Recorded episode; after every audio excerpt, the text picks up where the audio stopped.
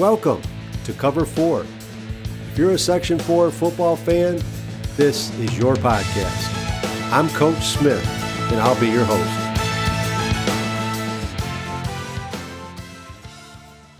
The Cover 4 podcast is brought to you by TDS Performance Improvement.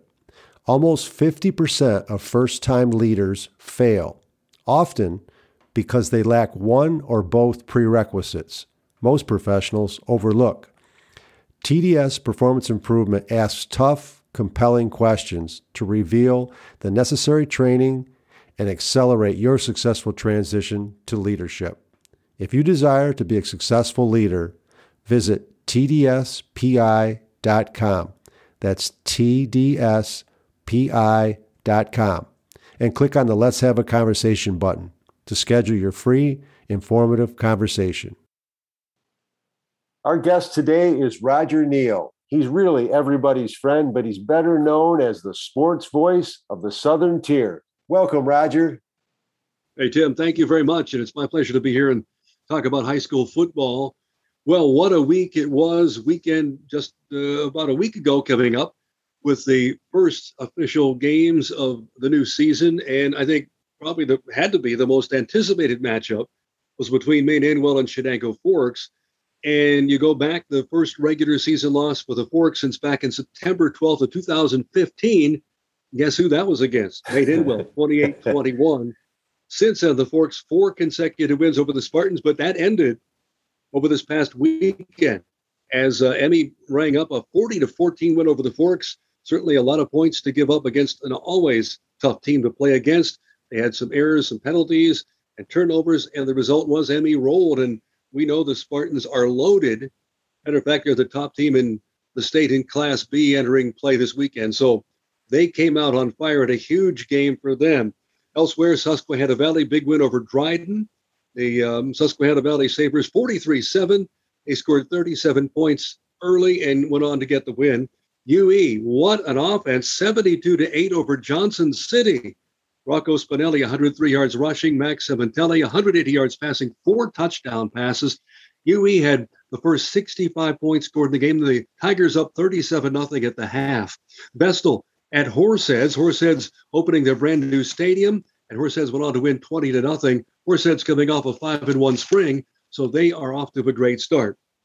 Also at Sidney, Tioga, always strong in Section 4 play. They rolled 53 6, coming up with a win at Sidney. Tioga had 332 yards on the ground. Emmett Wood, 107 yards rushing, three rushing touchdowns.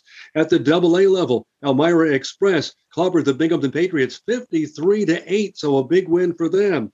Chenango Valley fell to Watkins Glen Odessa Montour 35 12 at CV. Trayvon Jones, 129 yards, 17 carries in that win. Now, coming up this weekend, some other big games as week two rolls into play. UE brings that big offense into action at Alumni Stadium, matching up against the Binghamton Patriots. How about this test for the Patriots? They gave up over 50 points, 53 points in their loss and UE scored 72. So that has the potential of being a very tough game for Binghamton, no doubt about that. Meanwhile, other action, Elmira plays at Horseheads, a double A team, Elmira matching up against the Class A team in Horseheads.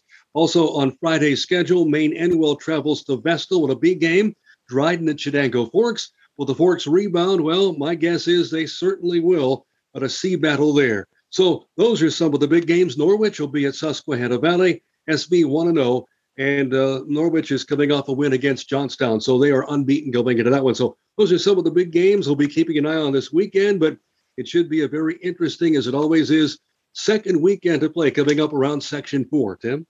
Excellent. And uh, one other, actually, a couple other games, Roger. There's a classic rivalry that's going to happen this weekend again. That's Walton and Delhi.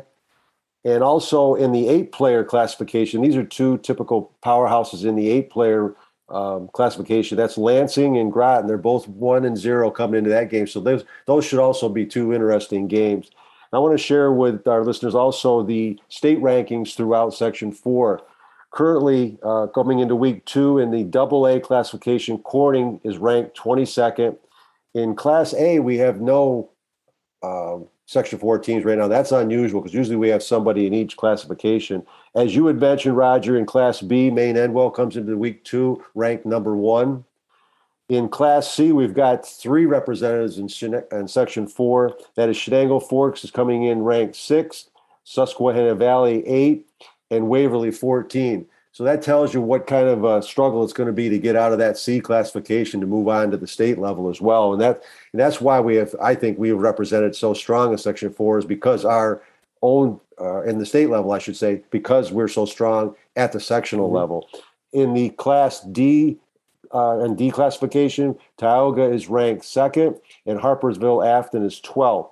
Now, in the eight player classification, Spencer Van Etten is ranked second I'm sorry, Spencer Van Etten Candor is ranked second, and Lansing is ranked four. So, as usual, Section Four has a really good high representation in, in the rankings in in uh, in the state.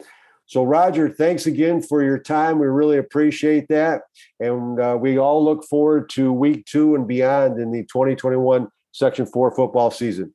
Thank you, Roger. My pleasure. Thank you. If you enjoyed this episode, be sure to subscribe, and remember Tell your friends. Coach Smith says, visit cover4.com and be the next fan up. In football and life, it's not where we line up, it's where we wind up. Thank you for listening to the Cover 4 podcast.